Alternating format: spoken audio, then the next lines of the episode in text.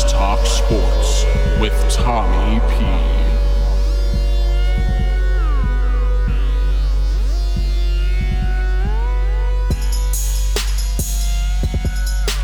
Hello and welcome to Let's Talk Sports with Tommy P. I am Tommy P. Wherever you are, however you're listening, thank you so much for making me a part of your day today.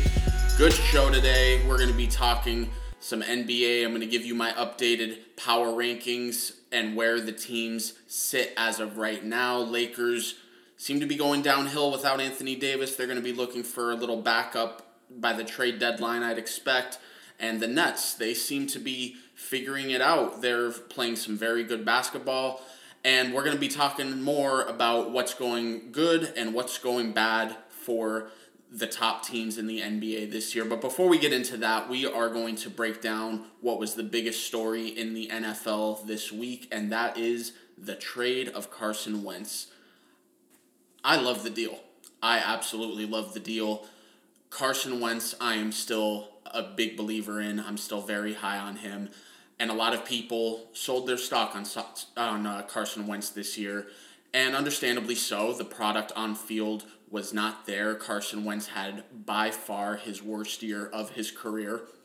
And the NFL is a what have you done for me lately league. The NFL is a I need to see results now. A lot of teams aren't patient anymore. The, the NFL is more competitive now than it's ever been, and that's why you're starting to see a lot of what's happened the last couple years. The Cardinals drafted Josh Rosen in the first round. After one year, they knew immediately we made a mistake, got rid of their first year head coach, got rid of their first year quarterback, and started all over, hiring a new coach in Cliff Kingsbury and drafting a new quarterback, number one overall, in Kyler Murray. And we just saw it uh, this year, the uh, Washington football team moved off of Dwayne Haskins, their first round quarterback from a couple years ago. The, the patience is at an all time low in the NFL, and I'm starting to think that we're not going to see a lot of what the Bears have done with Mitch Trubisky in waiting it out throughout his rookie deal, just seeing, hoping. Because at the end of the day, no one wants to admit when they're wrong, right? as as men, we want to make sure that we stick by our choices. We stick by our decisions because we're just hoping I want to be proven right. But there's no room in the NFL for that kind of pride. It, you're not going to see the results that you need to stick around in this league. And with Carson Wentz, he was an unbelievable quarterback almost immediately. Very, very strong rookie season. Comes back his second year. And we all know the Super Bowl year, he wasn't the reason why they won the Super Bowl because we know the Nick Foles story, but he was responsible for getting them there in the first place. That season, had he not gotten injured, there's a very, very strong chance that he would have won MVP. And as most of us know that follow the NFL closely, who was Carson Wentz's offensive coordinator that year? Frank Reich, now the coach of the Indianapolis Colts, where Carson Wentz is going. And in that season, in 13 games, Carson Wentz threw 33 touchdown passes against seven interceptions while averaging 7.5 yards per attempt. Very, very good numbers. Had he played the remaining three games, very good chance. I'm not going to say he would have, but very good chance he could have gotten to uh, 40 touchdowns because their last three games were against, they, they were favorable matchups for that offense. And since 2018, which is the first year they were without Frank Reich as the offensive coordinator, Carson Wentz has thrown 64 touchdown passes against 29 interceptions averaging 6.7 yards per attempt. Now, you hear those numbers without actually watching the Philadelphia Eagles. It's not terrible. It's not great, but it's not terrible. And then we watch on the field, and Carson became a quarterback where he made a lot of risky throws and currently makes a lot of risky throws. He tries Carson is the type of quarterback that he tries to make something out of nothing. And we have seen, because of how talented Carson is, he can a lot of times make something out of nothing. I remember that uh, first Giants game this season where Carson Wentz did have a, a very good game, but he also threw some very bad, questionable passes that were intercepted, but there was also a couple plays. I remember the touchdown, I believe it was to Travis Fulgham, if I'm not mistaken. It was either Travis Fulgham or uh, Boston Scott. And again, that right there shows what he had to work with, but it was it was crazy. It was like how how did he get a touchdown off of that throw? That was it was such a terribly it, it was just ugly looking and it was a touch and Carson Wentz has made plays like that consistently for the last 2 years but it's kind of overshadowed by the terrible throws where he'll throw a ball no receiver around but there's three defenders intercepted sometimes pick 6 and we question why is this going on so, in life, some many of us have had bad relationships, and we break things off with the relationship, but eventually, the two of us find our way back together. And then our friends, our families, people that see things on the outside ask us, you know, why, why are you getting back together with this person? You, all you guys do is fight. You, you guys don't look happy it, it's just, it, I, I don't think it's going to work out. But then on the inside, we feel and then we try to explain, yeah, I know, we go through our struggles, but when it's just us, when it's behind closed doors, she's such a loving person. She's there for me. She does so much to help me out and make me feel better. And it's just the good times outweigh the bad. And then from the outside looking in, you think, okay, well, it doesn't make any sense to me, but I care about you. I want you to be happy. So, where I'm going with this analogy is us as human beings, we kind of go with what we're comfortable with, we go with what we know. The Indianapolis Colts don't have a quarterback before this trade. And instead of drafting a quarterback that's not a sure thing, that's an unknown, instead of bringing in someone new that you have to get to know, you have to learn about, Frank Reich goes, I want to take my chances on something that I know. Yeah, right now the times are bad, but when the times are good, the times are really good. And I give nothing but kudos to Frank Reich on this because he's right. When the times were good, they were good. And for Carson Wentz, still, when the times are good, they are really good. Look at last season, the 2019 season. Carson Wentz became the very first quarterback ever to throw for 4,000 yards without having a single receiver receive more than 500 yards on a season. What? That's unheard of in today's NFL. That is unheard of. And he was throwing for most of the season to a bunch of number two, number three, and in many instances, practice squad players. Carson Wentz, how can you, and to be quite honest, folks, again, like I acknowledged earlier, he makes a lot of risky throws that he ends up paying for. But he also makes some unbelievable throws. He is, as far as talent goes, I would love to hear you tell, sit down right in front of me and name me 10 quarterbacks that are more talented than Carson Wentz. I'm not saying better, because I can sit here and probably name 15 quarterbacks that are better than Carson Wentz, but talent wise, the way the, he throws a beautiful football, both deep and short. He can move around. He he folks, th- there's very few quarterbacks I've seen that can put up those kind of numbers with what he has to work with outside of an Aaron Rodgers, outside of Drew Brees for a lot of his career in his prime, outside of Russell Wilson. There, are very few quarterbacks I know that can make that work. And what do many of the great quarterbacks have in common, like an Aaron Rodgers? Russell Wilson is the exception, but Brees, Brady, Rodgers, what do they have in common? The vast majority of their careers, they've had outstanding offensive lines. Now, that MVP uh, campaign that ultimately he ended up falling short in because of the injury, the Eagles gave up 36 sacks on this season. It's not terrible at all. It's not great, not elite, but that's not terrible. Throughout an entire 16 game season, if you, your quarterback gets sacked 36 times, you're probably in pretty good shape. You're probably in pretty good shape.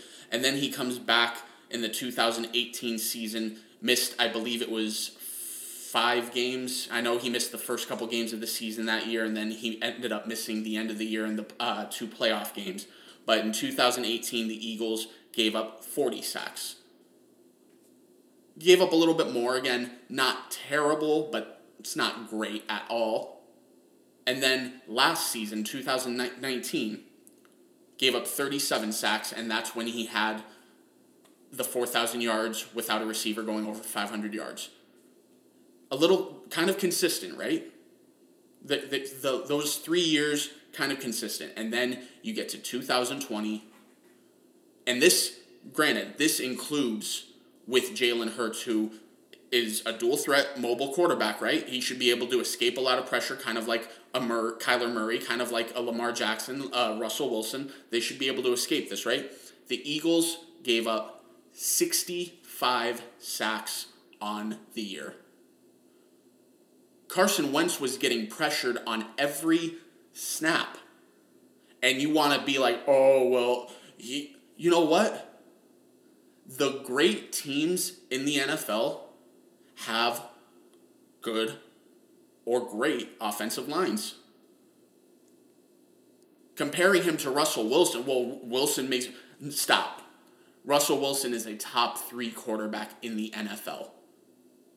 I sure would hope that he'd be able to compensate some for a bad offensive line. You know, at the end of the day, we can't put the fact that he's been sacked 50 plus times the last few years all on him. You can only do so much running around and escaping before the pocket completely collapses and you have three defensive linemen coming at you full speed ahead. I don't want to hear that, folks. That Carson Wentz and Russell Wilson, two completely different quarterbacks.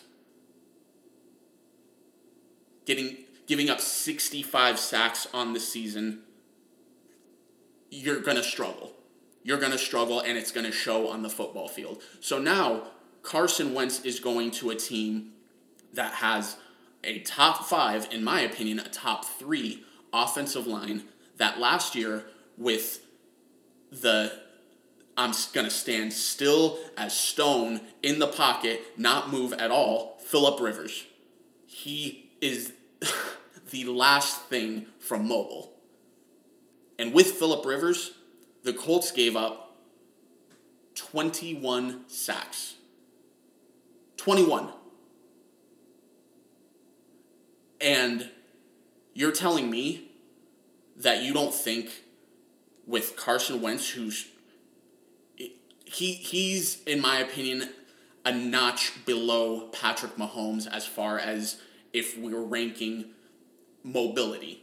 I think Patrick Mahomes is more mobile, but I don't think he's leaps and bounds better at being mobile than Carson Wentz. Carson Wentz has shown a very good ability to be mobile when he's needed to be and not only that, he's going to a team that has a phenomenal running game, very, very good wide receivers, great experience at tight end, and a top notch defense, and you're going to reunite him with Frank Reich, folks, everything is set up for Carson Wentz to succeed and have a huge bounce back year.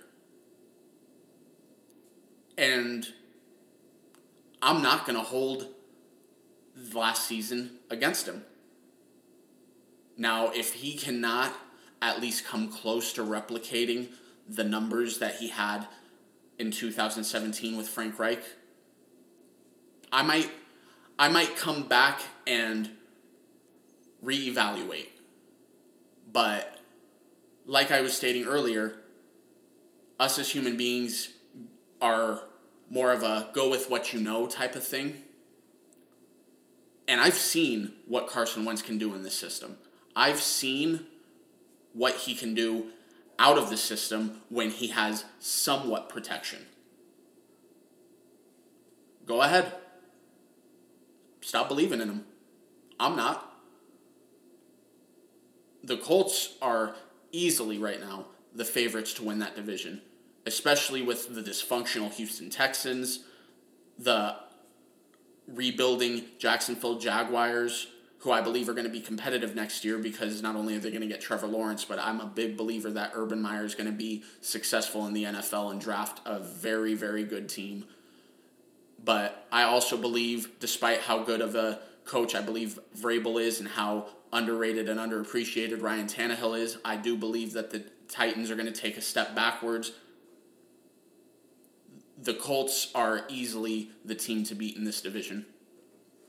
And as far as what they got him for, they're getting Carson Wentz at a steal. And I know a lot of people are like, well, he's getting paid too much money.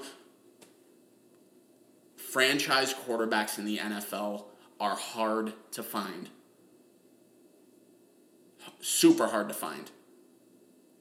So you're telling me a third round pick this year and a second, maybe a first, depending on uh, how many snaps Wentz plays. Because let's be honest, and I'm not going to uh, not include this in what I'm telling you folks, Carson Wentz is injury prone. There's no doubt about it. And I do believe that the shaky protection on his with the offensive line plays a contributing factor into that. But also at the end of the day, like I mentioned earlier, Russell Wilson, who's gotten sacked 50 plus times the last few years, who's uh, just just under five foot 11 versus Carson Wentz, who's what I think six foot six, bigger guy. You should be able to absorb those hits a little bit better. But it is what it is at that point, folks. You know, all I can ask is when Carson Wentz is healthy, that he contribute. And in the right system, in the right protection, he does.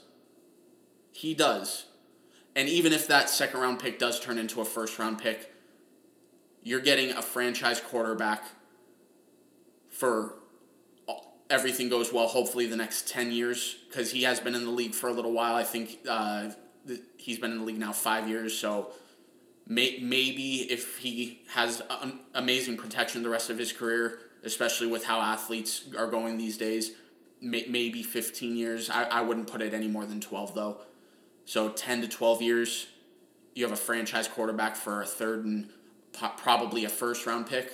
Sign me up. That's a steal, especially considering that the Rams that they they gave up two first round picks along with Jared Goff to get Matthew Stafford. And that's no disrespect against Matthew Stafford. I am a big Matthew Stafford fan and I think he's going to thrive in that Sean McVay offense, but the age, the lack of success on his part as well, the only the only difference between him and Carson Wentz is Matthew Stafford does stay healthy, but Carson Wentz, he's had he's had the success.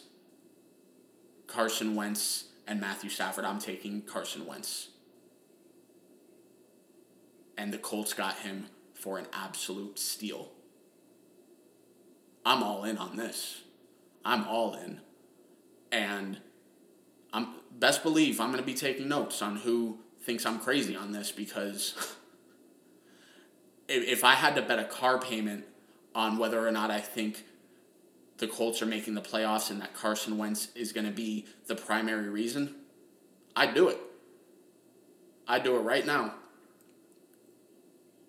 So this is going to be something I readdress as the offseason goes on and best believe uh, we're going to be reevaluating this the first few games into the season because folks i'm i'm all in on this I, I am so excited for the season to start with all these quarterback changes that are happening and we're not even done yet who knows where deshaun watson's going to end up sam darnold is, is mitch trubisky going to get signed somewhere and be kind of like a gatekeeper for one of these rookies i don't know i'm so i am so excited for this offseason to finally start. I'm talking about the new league year where you can start trading players that are on your roster, start signing free agents.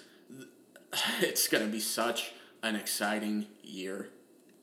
And now, switching gears, I want to get into some NBA talk.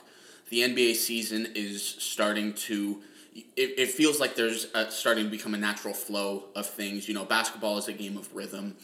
These shutdowns because of COVID, teams being on pause for a week or two at a time, games postponed here and there, it really affects your rhythm.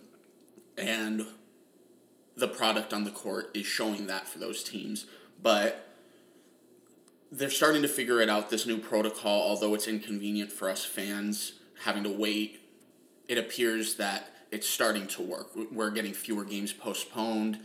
Uh, they're starting to identify who's potentially at risk before the entire team gets exposed. So it seems that this newer protocol is starting to work in the way they had hoped. Now, we're getting teams that were off to good starts that it's they're starting to fade a little bit and then teams that were off to bad starts that we expected were going to be very competitive this season and we're going to be perennial playoff contenders they they're starting to figure it out and play much better so I want to give you my updated power rankings. These ones were really, really hard because the the bottom tier of playoff teams, like the four through eights, they're very, very close together. But right now, as I mentioned before, those teams that got off to poor starts but are starting to play better, they look more so how we expected them to look. And I think right here, right now, if the playoffs were to start today, some teams lower seeded would beat some higher seeded teams that got off to hot starts. So here are my updated power rankings. At number 10, I have the Toronto Raptors at 16 and 5 who are currently 5th in the Eastern Conference. Now, they got off to a really really poor start they started off at two and eight to begin the year, and there were a lot of questions being asked. You know, like uh, they lost Serge Ibaka, they lost Marcus Gasol, Aron Baynes, who they got to fill in that big man role. He just hasn't been panning out the way they had hoped. But after starting two and eight, they have gone fourteen and seven, and that's currently the second best record in the Eastern Conference during that span, just behind the Brooklyn Nets.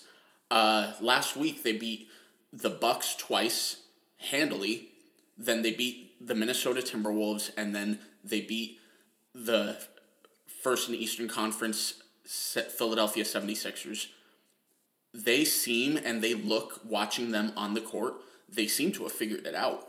They are playing much better basketball, basketball that we expected them to play. And Pascal Siakam and Fred VanVleet, I I love that combo, and they're getting production across the board. Chris Boucher, I don't understand why he's not getting more buzz around most improved player. His story is just, it, it's a remarkable story. And at the end of the day, I don't think he's going to win most improved player, even though I think he should definitely be in consideration for it.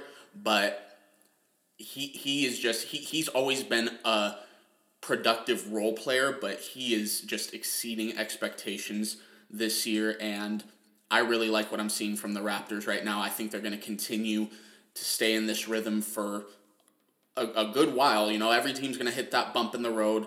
Hopefully, their biggest bump was that two and eight start at the beginning of the season. Hopefully, we'll see a more consistent basketball team in the Toronto Raptors. But I like them right now at 10th in my power rankings. And at number nine, I have the San Antonio Spurs, who currently sit 16 and 11, good for sixth in the West. The Spurs are another remarkable story. I mean, DeMar DeRozan is having an all star caliber year. I unfortunately don't think he's going to make it. That the uh, guards in the Western Conference are just so stacked, and it, it's just it's going to be really hard for him to get in as a reserve the way it currently sits. But they they are such a good coach, well coached team. Gregg Popovich. I don't I don't think we can argue anymore that he is definitely one of the two or three best coaches in NBA history. Uh, he he gets the most out of his players night in, night out. Last year was it was unfortunate that that playoff streak he had came to an end, but that was the first team since his first year coaching where the vast majority of his players were all brand new, unfamiliar with the system. They struggled night in, night out towards the end of the year, they started to figure it out. I mean, granted, they were in the playoff race up until the final uh, two or three games of the season, but he has them playing exceptional basketball. They've won, I believe it was five, six of their last seven games, and I don't know. This this is just one of those teams that I have a really tough time getting an honest vibe from because they're playing consistent basketball, but because of the lack of star power, essentially, the lack of big names on this roster, I just have a hard time truly forming an opinion. Is this team going to compete from this moment on until the end of the season and stay in that playoff race? When, granted, they are. They're ahead of some very, very good. I mean, the Denver Nuggets, the Warriors definitely could go on another stretch of wins. It's it's just i I'm having such a hard time getting an honest read and an honest vibe from this team. But right now, currently, they are playing well enough to where I can comfortably put them at ninth in my power rankings. And at number eight, I have the Milwaukee Bucks. Now the Bucks, I I can't say anything other than they are definitely underperforming this year. And I don't want to throw them to the wolves yet because I'm I'm a type, I'm the type of person that I like to react to things as they are. You know, my my teams will lose games that casual fans or fans that overreact to things will be like, oh, th- th- unacceptable. This th- there's no excuse for this. When at the end of the day, I see things how they are. The Suns lost to the Nets the other day, and it was a bad loss considering that the Suns were up 24 points. But here's the thing: why I do not overreact to that and put too much stock into that. How long has it been since the Suns were in the playoffs? Been 10 years. Outside of Chris Paul and Jae Crowder, you have a bunch of kids on the team that have never won at the NBA level. They're still trying to learn how to win and to close out games. And there was a very similar loss to this that was that was a bad loss earlier in the season. They lost to the Detroit Pistons when they were up by more. Who's on the Pistons? Don't give me Jerami Grant, Blake Griffin. Get get out of here with that. At least we lost to a team that has a James Harden. you know what I mean? I'm not going to overreact to that. And the where I'm going with this is at the beginning of the year, we saw what a difference Jrue Holiday makes on that team. More so than Giannis, I think Khris Middleton has been super benefic- the super beneficiary of that move he's playing even better than we've seen him play the last couple of years. In the last couple of years, he's been an all star, and I think he's going to be an all star again this year. They've been without Jrue Holiday, and they just they have an inability. My biggest concern on this team for the last few weeks has been they have an inability to close out games in clutch moments. And we saw it with Giannis in that Suns game. You know what I mean? They took he took a jumper from out, outside of 20 feet when you had a Khris Middleton wide open, a Donte DiVincenzo wide open. They have to get smarter in clutch moments. But when Jrue Holiday comes back from COVID, I do believe that they're going to find that rhythm again. They're going to make a run throughout the rest of the regular season, and we're going to see a top three, four seeded Bucks team that hopefully this is the year that I'm not picking them right now to win the East. I still think that the Sixers and the Nets are too much for that one particular team, but I hope we see the on court production from Giannis that we have not seen these last couple years in the playoffs.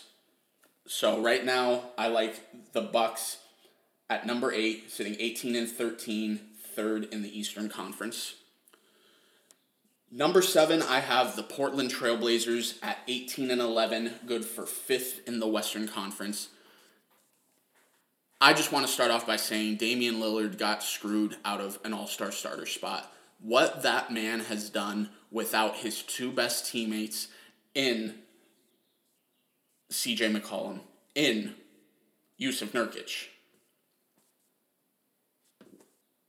How can you tell me this man does not deserve an all-star starter spot over Luka Doncic? Luka Doncic, phenomenal individual numbers, phenomenal young player, super popular. I get it, the fan vote and everything like that, but ultimately they ended up being tied, and the tiebreaker was the fan vote. Stephen A. Smith of ESPN said something very. It, it I understood what, what point he was trying to make with this. He said, here in America, during the election process, we don't go with the popular vote.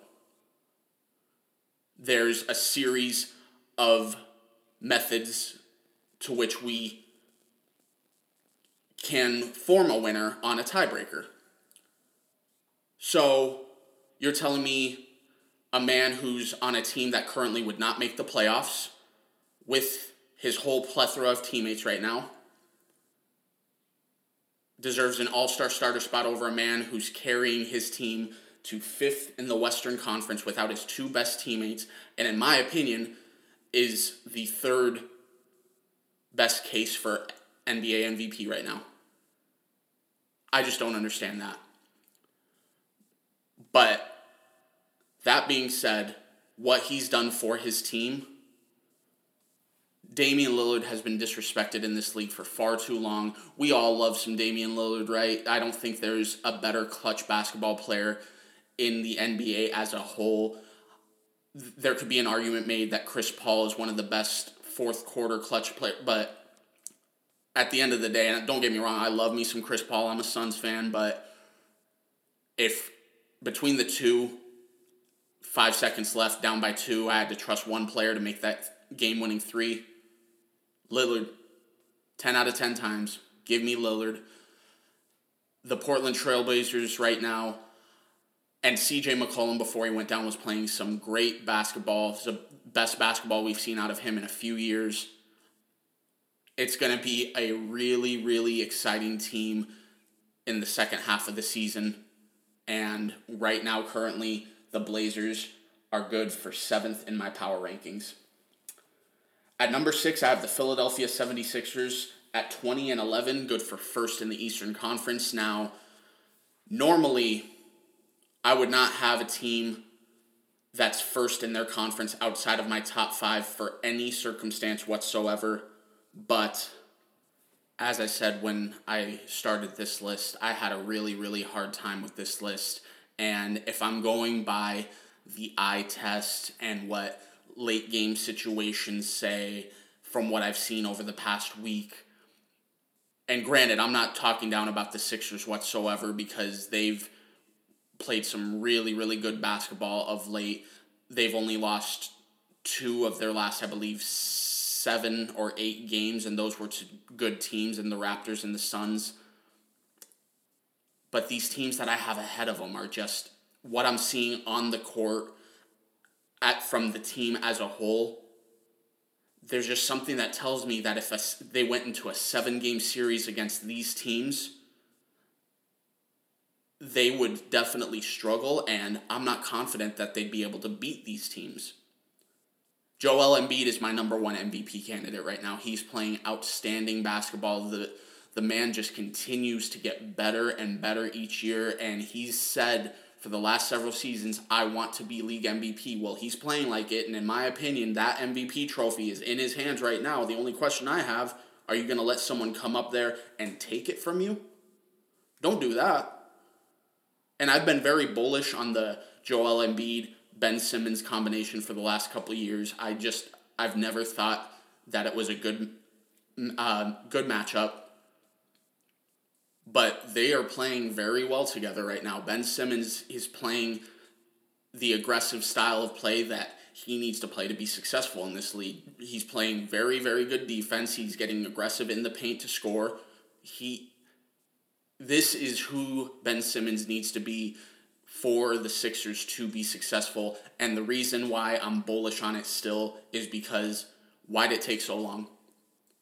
Why has it taken so long for you to be this player when you know this is who you need to be to be successful? And he does know. Trust me, he does know because we've seen Ben Simmons play like this before. But he stopped. How do I know this time's any different? Show me different, Ben Simmons. Show me different. I like the Sixers at sixth in my power rankings. And at number five, I have the Phoenix Suns at 19 and 10, good for fourth in the Western Conference. The Chris Paul effect is so crazy. I knew going into this year that we were going to see a competitive team night in, night out. If he could do that with the Oklahoma City Thunder, he better be able to do even better things with the Phoenix Suns, given that the talent difference is is great. Devin Booker, Shai Gilgeous-Alexander, get out of here. Don't even tell me you have a hard time making that decision. Devin Booker, 10 out of 10 times, is a better basketball player.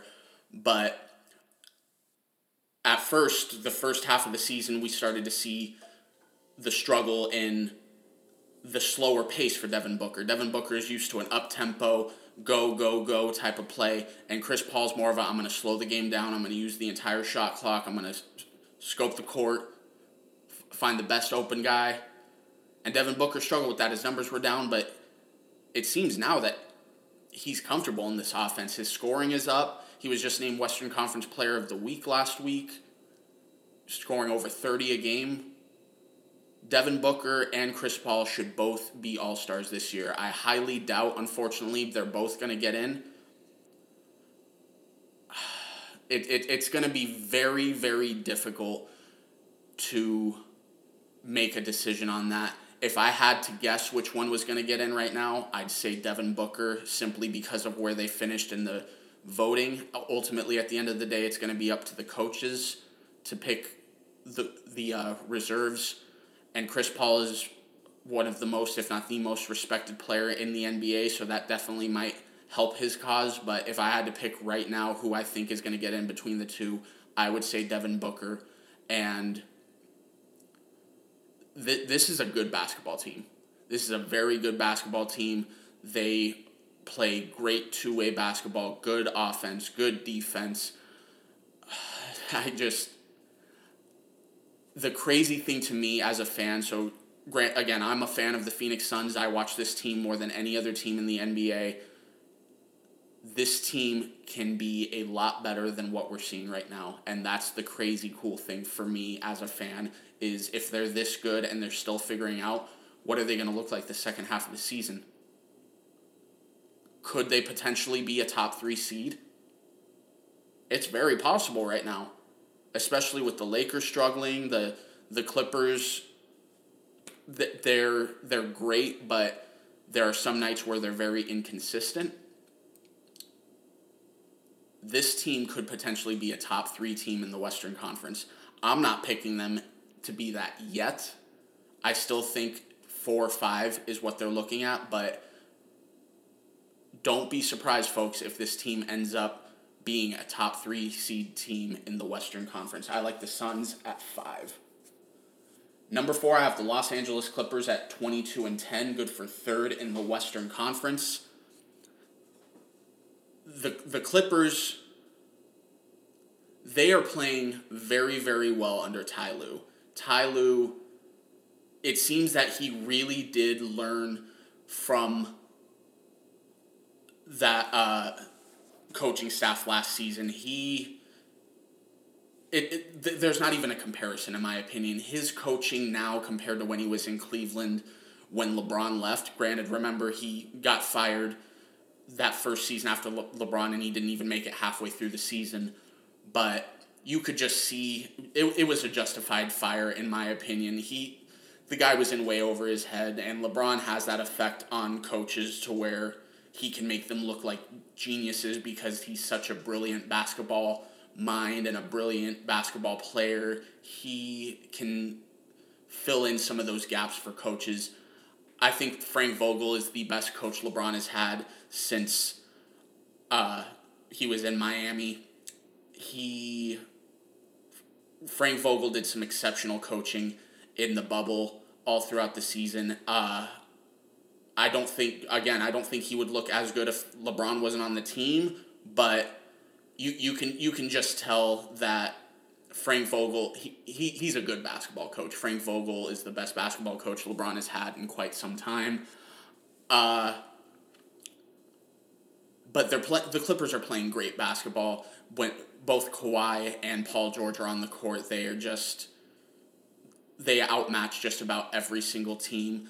They did lose to the Nets in uh, a close late game situation. James Harden uh, drew the charge, and it definitely was a flop. But that's just that's how they they have to be careful. They they are a very aggressive team, and sometimes it's good. Sometimes it ends up biting you. You know what I mean? But I think that this team is better than last year they lost some key pieces that I think were worrisome. You know, the Montrezl Harrell signing signing to, into the uh, Lakers was a big loss for them. Uh, and what's even bigger is I think the Lakers scheme is a much better fit for Montrezl Harrell than the Clippers was. Uh, but Serge Ibaka, it, he is playing very, very well for the Clippers. I also like the Luke Kennard signing, even though I do think they paid him a little too much money. He, he's a very good, important piece for that team. And I also like the Nicolas Batum signing. He's he started a little hot and he's kind of cooled off, but I do think as the season progresses, he's going to be a vital part to that team in uh, late season success and deep, a deep playoff run, which they need to make this year. If, if they don't make a deep playoff run this year, then I, I don't think Kawhi Leonard's going to end up staying. It's just that who he is. He wants to be on a winner. He wants to be on contenders for the rest of his career. And props to him. You know, a lot of us see that and we're just like, oh yeah, bandwagon. All you know what I mean? Like no, no. The guy the guy wants to win, and it's not like he's joining these super teams or anything like that. He's pulling more of the LeBron to Miami type of thing. You know what I mean? For years we all looked down on LeBron I think a lot of us still do for how he did it. But at the end of the day, LeBron didn't join a super team like Kevin Durant. LeBron made something in Miami. Kawhi made something at the Clippers. The, the Clippers are a dangerous team, and right now I like them at number four. Number three, I have the Los Angeles Lakers at 22 and 9, good for second in the West. There's no beating around the bush. The Lakers are struggling without Anthony Davis. Uh, LeBron, he's struggling in clutch moments as far as shooting goes, uh, which is why, in my opinion, uh, the other night against Miami, he passed up the game winning shot to Alex Caruso, who ultimately missed the shot. Uh, and it just baffles me because historically throughout his career, LeBron has been a very very, very good clutch performer, and I just don't understand why he doesn't want to take these shots. You know what I mean? Uh, they're also going to be without Dennis Schroeder for a little while. He's out with in uh, COVID protocol. Hopefully, not too long though. I've, from what I'm hearing, he's tested negative and shouldn't be out the full two weeks. Probably just one week. But without Anthony Davis, folks, you can love LeBron all you want. I do. I love LeBron, but he is not going to win a title, nor is he going to make it out of the Western Conference without Anthony Davis. Anthony Davis is vital to that team. I'm not saying he's better than LeBron. I'm not saying he's more important than LeBron, but he is vital to that team's success. And without him fully healthy, the Lakers will not win the Western Conference and they will not win a championship. But we do believe and we are under the impression that Anthony Davis is going to return, which is why I have them at number three. If Anthony Davis was out for the rest of the year, folks, they'd probably be at number five or number six because they're just not going to do anything in the playoffs. They they'll I it's LeBron. They'll win the first round. Second round though is where I'm going to start being like, uh, it's going to be tough. But with Anthony Davis fully healthy, this team is still the favorites to win it all, and I like the Lakers at number three.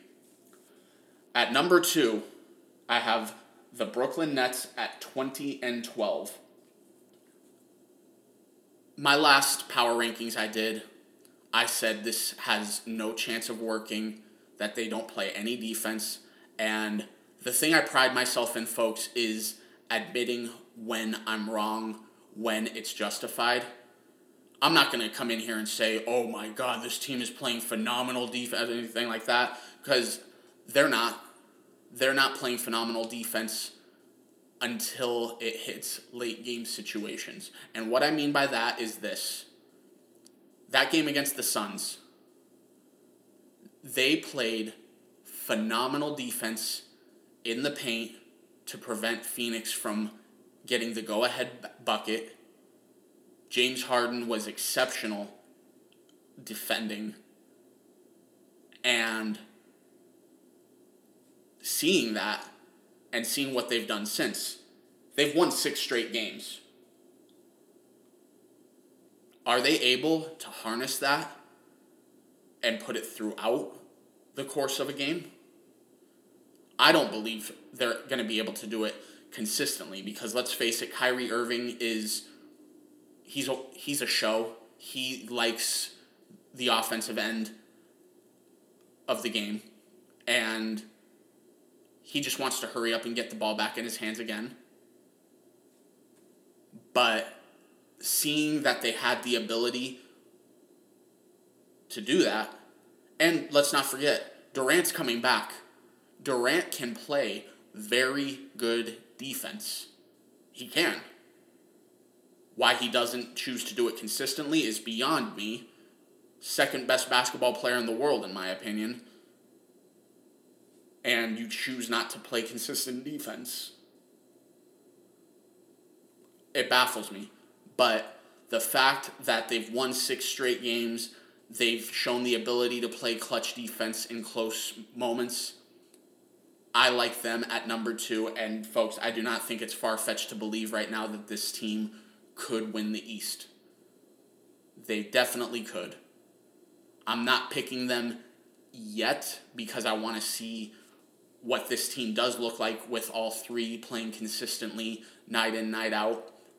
Unfortunately, uh, we're probably not going to see that until the playoffs, but right now, as it sits right now, I like what they bring to the table at number two. And at number one, I have the Utah Jazz at 24 and 6 first in the Western Conference. Now, they went on that unbelievable run of games and they they're definitely as it sits right now the best team in the Western Conference. I mean, they, they could they could have three All-Stars. I don't think they're going to. I unfortunately think Mike Conley is once again going to fall short of the All-Star game, although he definitely does deserve it. He's played exceptional basketball this year, but Rudy Gobert and Donovan Mitchell are both going to be all stars this year. Jordan Clarkson has got to be the runaway favorite for sixth man of the year. Uh, Bogdanovich is playing exceptional. Th- this is a very good team, and I really think that loss they just had against the Clippers is going to be very beneficial for them because they have played a league low 20 clutch minutes all season long. They've been blowing teams out.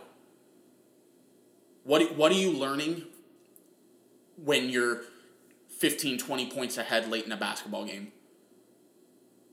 You don't learn that way. You learn from the grind. You learn from oh we, we need to make smart basketball decisions in this moment because if we don't if we don't score here or if we don't get a stop here, that's it. You need to go through those and in my opinion, you need to lose basketball games that way because that's how you learn. That is how you learn and I I really really liked the Jazz this year. I did not think they were going to be this good. I definitely liked them as a possible top 4 or top 5 team.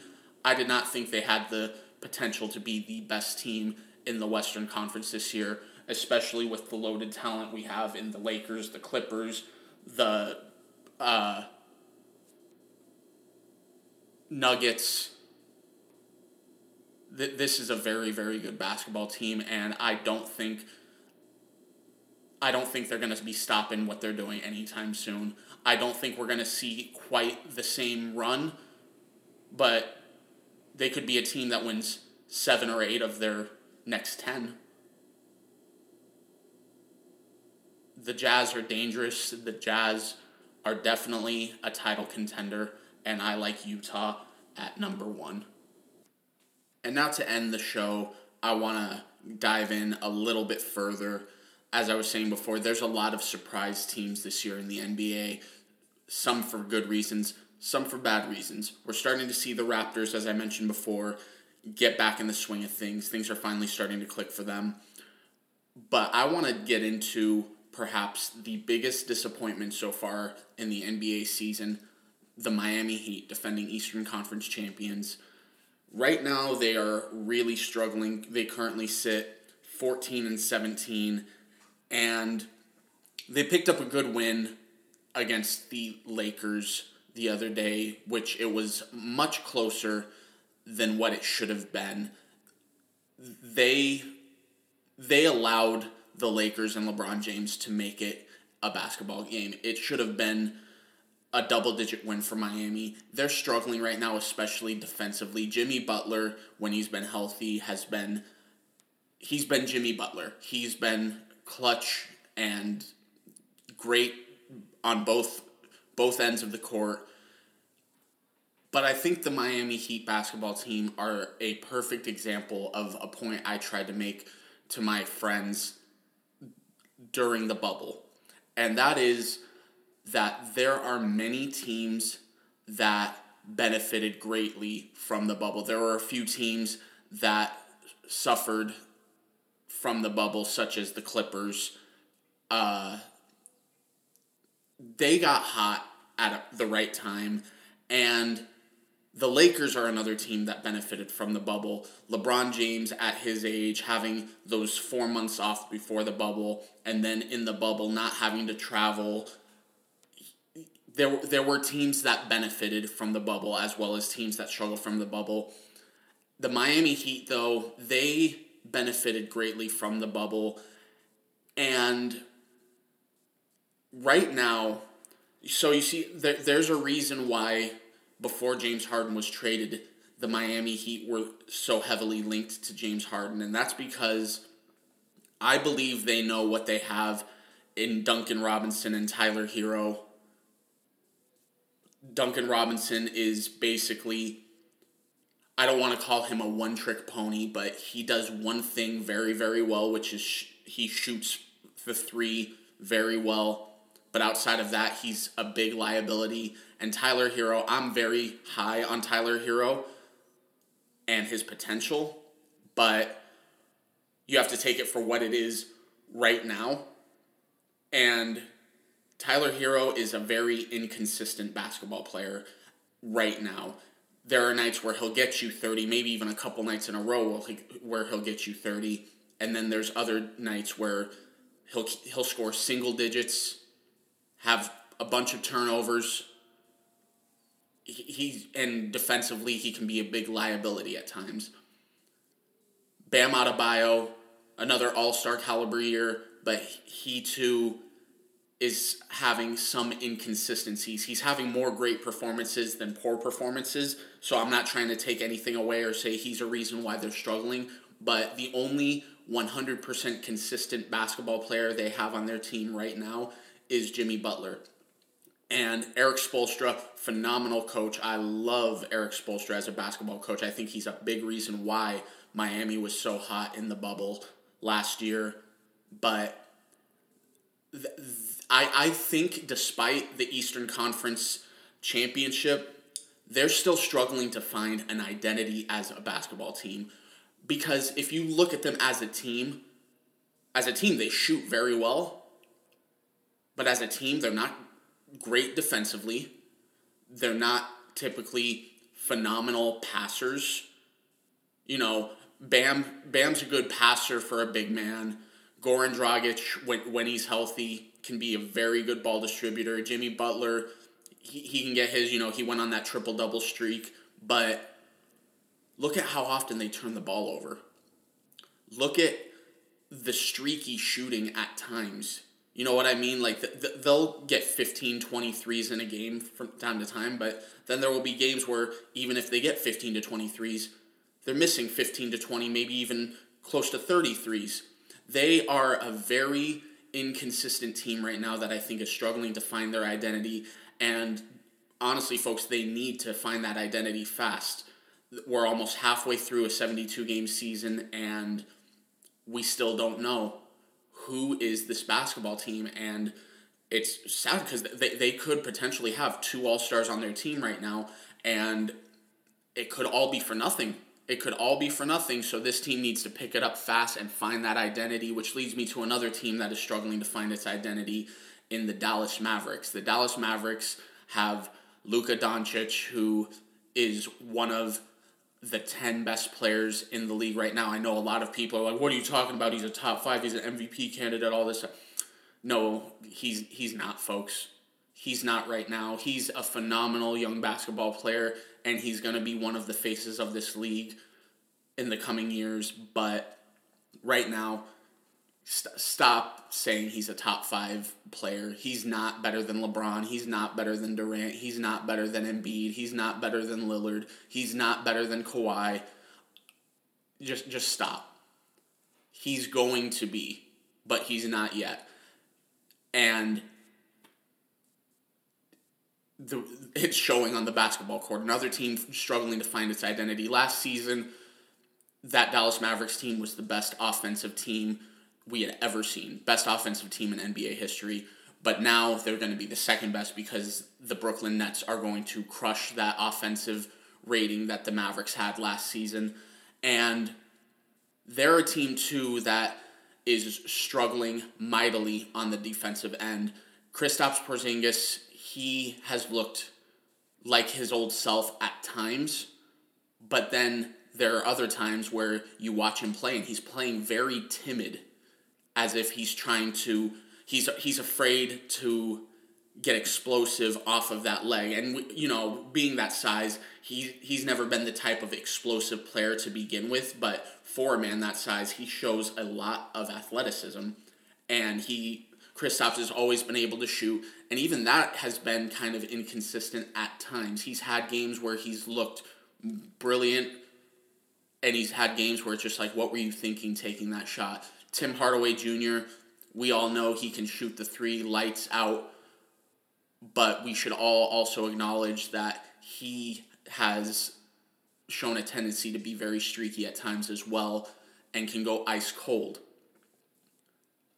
that they need to find that identity as well. Last season it was offense, and this season the, they are struggling on the offensive end of the basketball. Luka's going to get his. We, there's no doubt about that. Luka's going to be probably a 28, 29 point per game guy, eight assists, eight rebounds, maybe even more. I know he uh, was flirting around averaging a triple double for the first quarter of the season not quite there yet. And honestly, unless they pick it up, I don't think that's going to even be in the conversation the second half of the season, but he's going to get his scoring and he's going to be flirting with triple doubles on a nightly basis.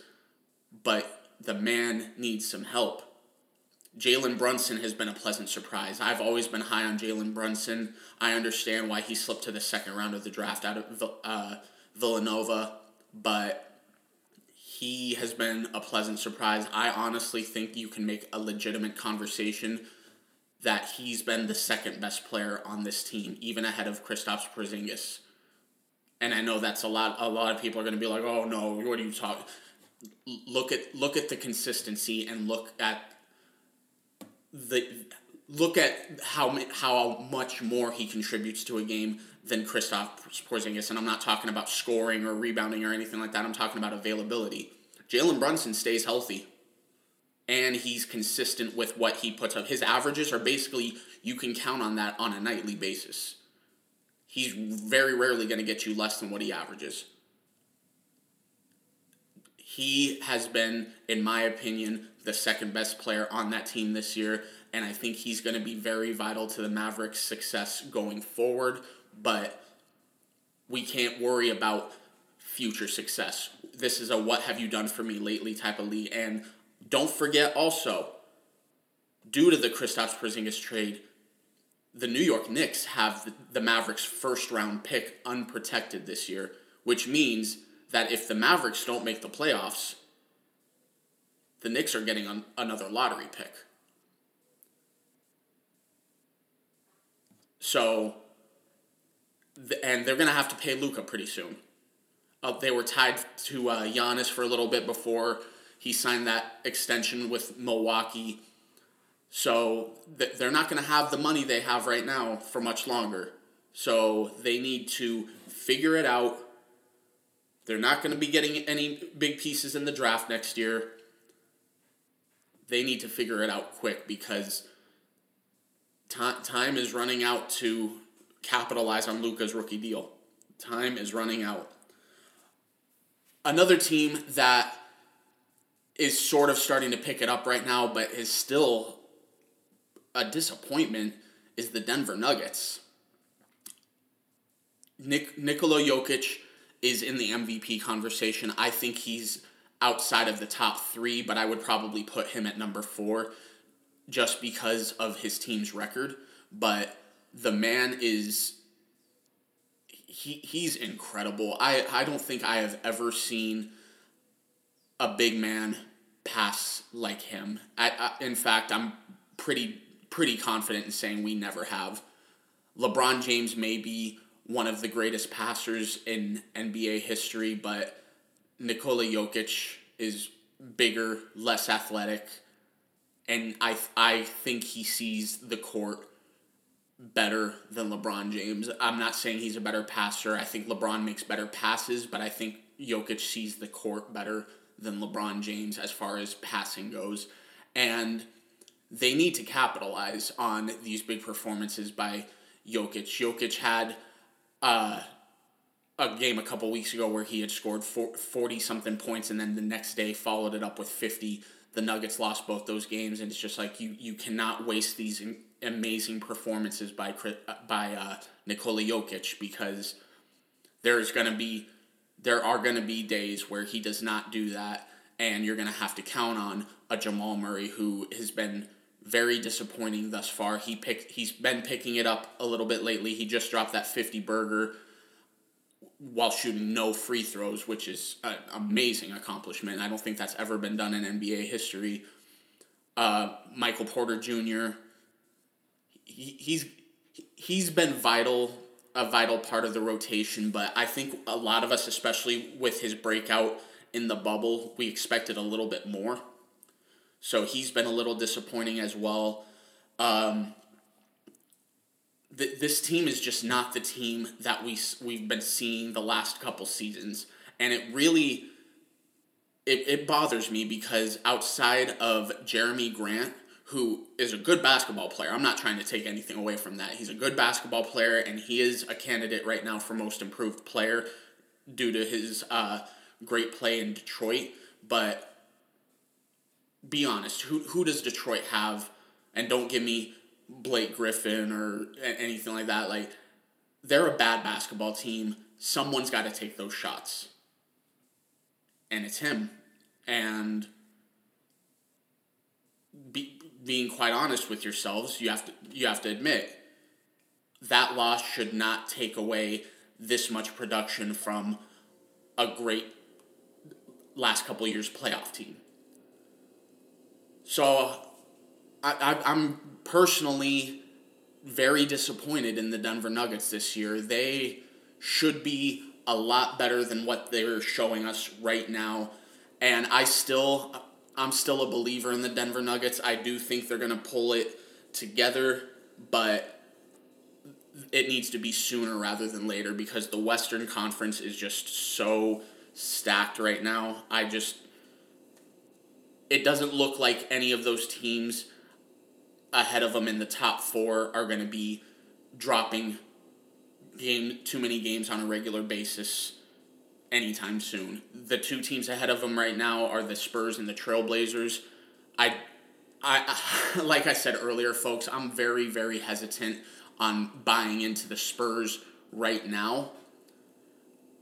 But they're they're a Gregg Popovich coach team, and anything I know about Gregg Popovich shows that he gets consistent effort from his players time in time out. So I'm I'm hesitant to buy in, but I also know too much about Gregg Popovich to be willing to bet against him. And then the Trailblazers, uh, Dame Lillard is incredible, but you have to ask yourself, even for Damian Lillard, how long can he keep carrying the load without his two best teammates?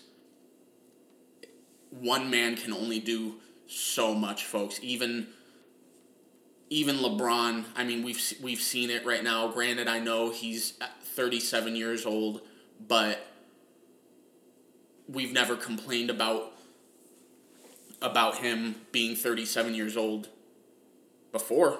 So why are we going to start now? LeBron can't even carry his team right now to wins over inferior opponents.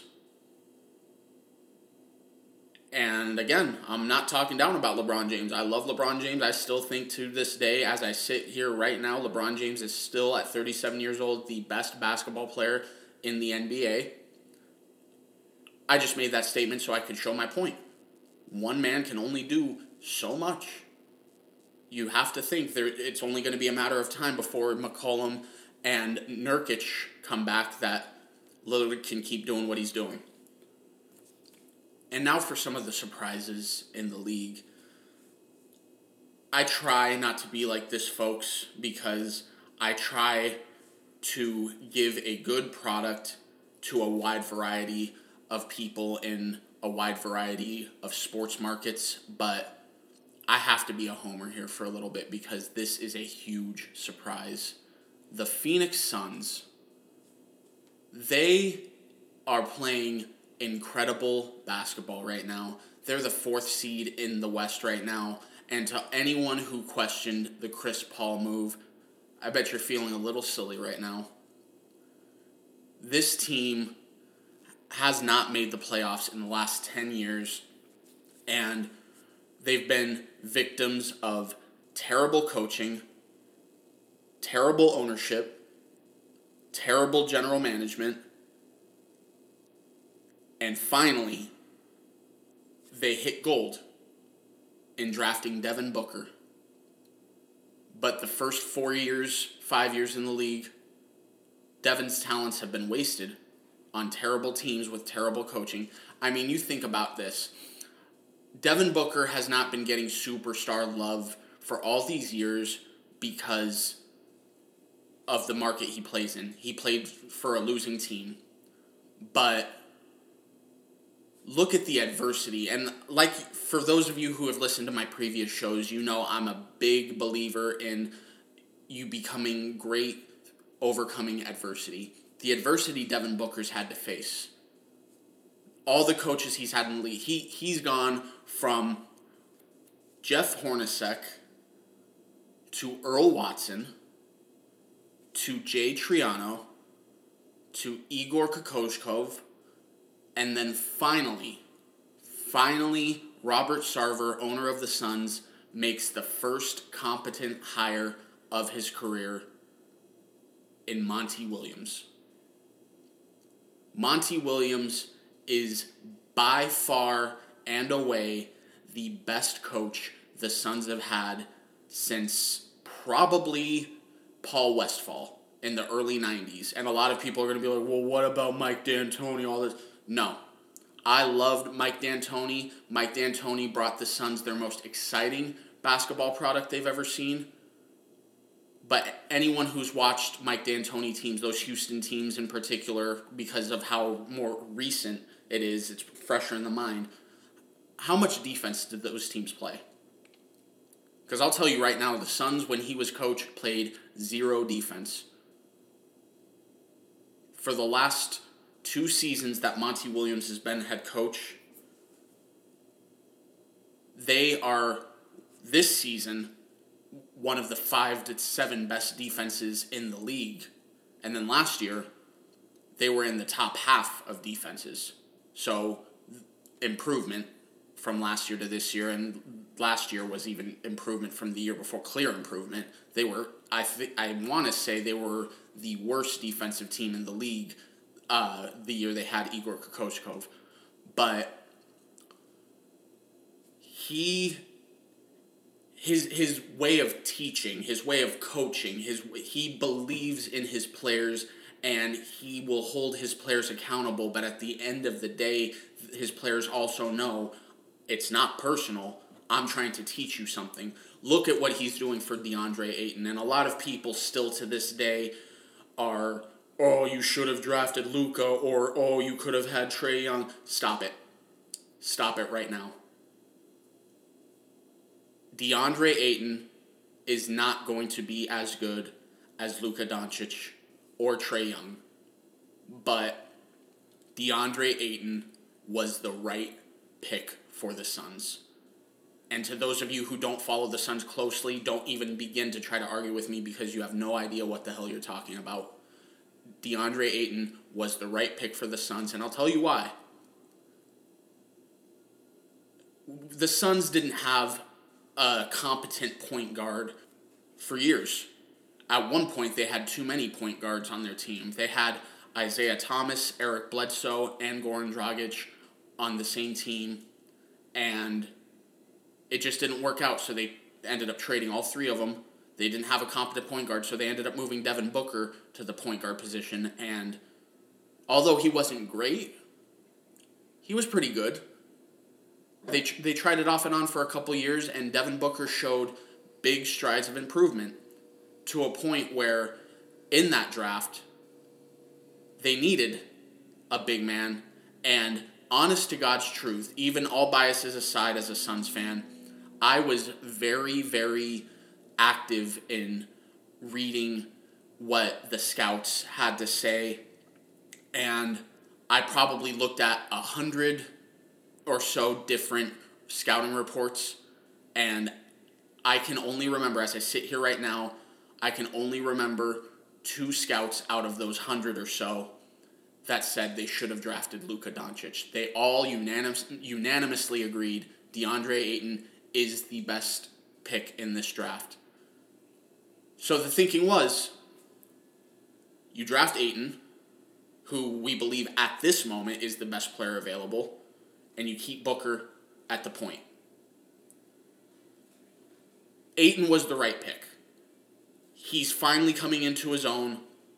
And the fact is, we don't need him to be Luka Doncic. We have Booker. Booker is our scorer. And again, I'm not trying to say Booker's better than Doncic because I don't think he is right now. But you put both those two on the same team. That that takes away that takes away some touches, you know what I mean? And at, at the same time, you draft Luka, you draft Trae Young. Who's who's gonna be your center?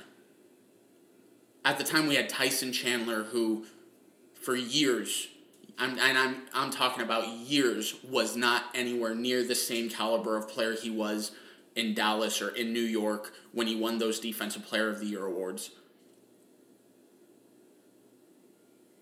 At the same time, you have to ask yourself this for the, the older crowd listening and for your younger generation. Michael Jordan was the third overall pick in that draft, as was Luka Doncic. You know who number one in that draft class was? One of the greatest bigs of all time, Hakeem Olajuwon.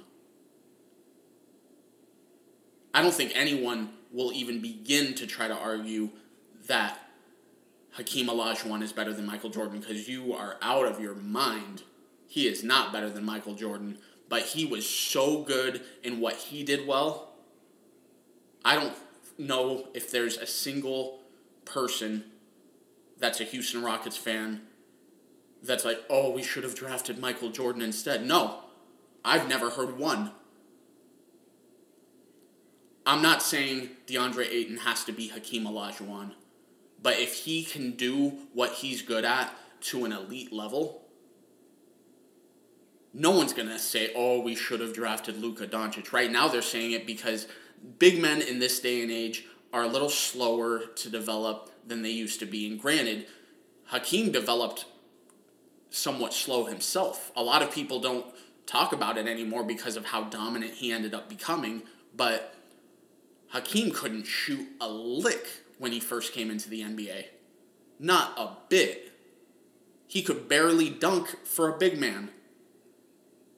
I mean, when he dunked, it looked nasty, but he had to try when he first got into the, to, into the league.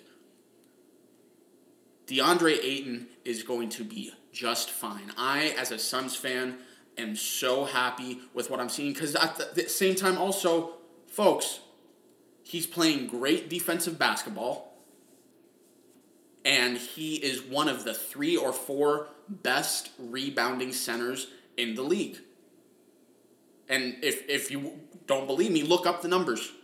He is a very efficient offensive and defensive rebounder. He's elite at it.